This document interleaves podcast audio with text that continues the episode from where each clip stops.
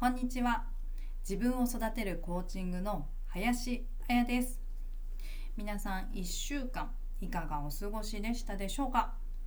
私はこの1週間やりたいことに夢中でした。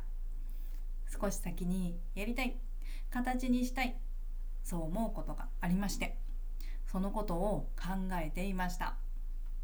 時間が過ぎるのがあっという間で自分の心からやりたいって思うことは楽しい熱中する夢中になってるって夢中になって行動しているって実感しました。皆さんは最近夢中になっていることありますか？ぜひ聞いてみたいです。それでは今日のテーマに行きます。今日のテーマは自分の居場所づくりに欠かせないものです。お願いします。今週私のインスタグラムのストーリーでアンケートをしました。夫婦の価値観について。意見が違う時皆さんどうしますかって伺ったんです。選択肢は3つ。1つは自分の意見優先。2つ目は相手の意見優先。3つ目はお互いの意見を交えて考える。アンケートの結果を見てメッセージもいただいてそれぞれの夫婦それぞれの家族。価値観そのものがそれぞれのものだなって思いました。このアンケートをしてみたいって思ったのも我が家で旦那さんと私の間で意見が割れることがあったんです。我が家では。お互いの意見を交えて考えるけど私の意見も譲れないところがあるので 物事によっては両方採用かななんて考えました。そう考えたのは今は旦那さん今は今の旦那さんにとってはこっちがいいって言っているけど両方比べてみる機会があればこれもいいねって言ってくれるかなってそう考えたからです。なんだかんだで自分の意見の方に向かせたい私の気持ちが出てしまっていますが 旦那さんにとって今はいつもじゃないけどいつかいつものになるように身近に置いておきます。このことをコーチング理論に当てはめて考えてみました。いつものこれって心の領域があるんです。それをコンフォートゾーンと言います。生理心理学の基本法則ヤーキーズ・ドットソンの法則精神状態の領域を表しています。この領域は3つ。1つ目がコンフォートゾーン。安心領域。ストレスが少ない。心地いい精神状態。先ほどの話で言ういつもの。いつものってとっても安心ですよね。2つ目がラーニングゾーン。学習領域。ストレストレスを少し感じる精神状態。でも一番成長できる領域です。3つ目パニックゾーン。未知の領域。何もできないぐらいストレスを感じる精神状態。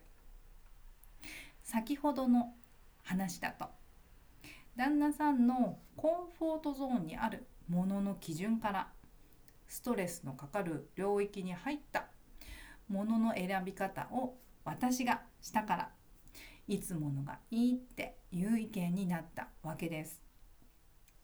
どこのご家庭でもありそうな話ですが精神状態で見てみるとそういうことだったんです。そして物事の判断基準になるのがそれぞれの価値観似た言葉だと人生観とか仕事観とか。価値観とは何に価値があると認める考え方。それは物を選ぶ根底になったり物事を判断する基準になったり。価値観ってみんな持っています。過去の経験や知識情報などで形成されています。5歳息子がよく先生が言ってたからこうだよって私に教えてくれることがあるんです。このように自分から取りに行った情報じゃなくても無意識に外から入ってきた情報も価値観になっているんです。夫婦でも家族や親族でも友達でも知り合いでも上司同僚後輩でもご近所でもそれぞれの人生を歩んできてそれぞれの価値観を持っています。まずはそのことを認めること受け止めることから始めてみるとお互いの距離を縮めることができます。認めることも受け入れることもできない。そう思う方は違いを知るだけでもいいと思います。そして相手にも基準はあるけど自分自身にも価値観はあって基準がある。自分の価値観も大切にしていきます。どんな場所でも誰といても自分らしくあるために自分の意見も言えると嫌だなって思っていた場所も心地いいものに変わります。家族や友達など言いやすい方で練習してみてはどうでしょうか？私もなかなか言えなかったんです。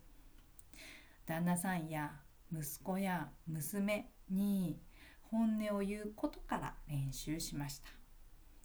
最初はどうしようってなるんです。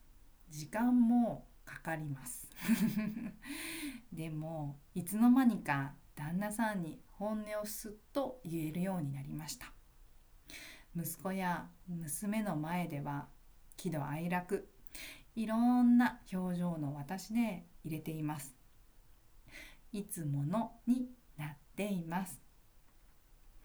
ということで今日のテーマ自分の居場所づくりに欠かせないものでしたがいかがでしたでしょうか？少しずつ一歩ずつ1ミリの成長。コツコツあなたらしく。自分を育てるコーチングでは60分間の無料セッションも行っております。人間関係に困ってます。夫婦親子で意見が合わないの。どうぞどんな話題でも OK です。気兼ねなくお話しできる場所がここにあります。インスタグラムのプロフィール欄にある URL から LINE のお友達になってください。ダイレクトメールで今のお気持ちを送っていただいても構いません。私が直接お返事いたします。それでは今日はこの辺りで。今週もワクワクする週末です。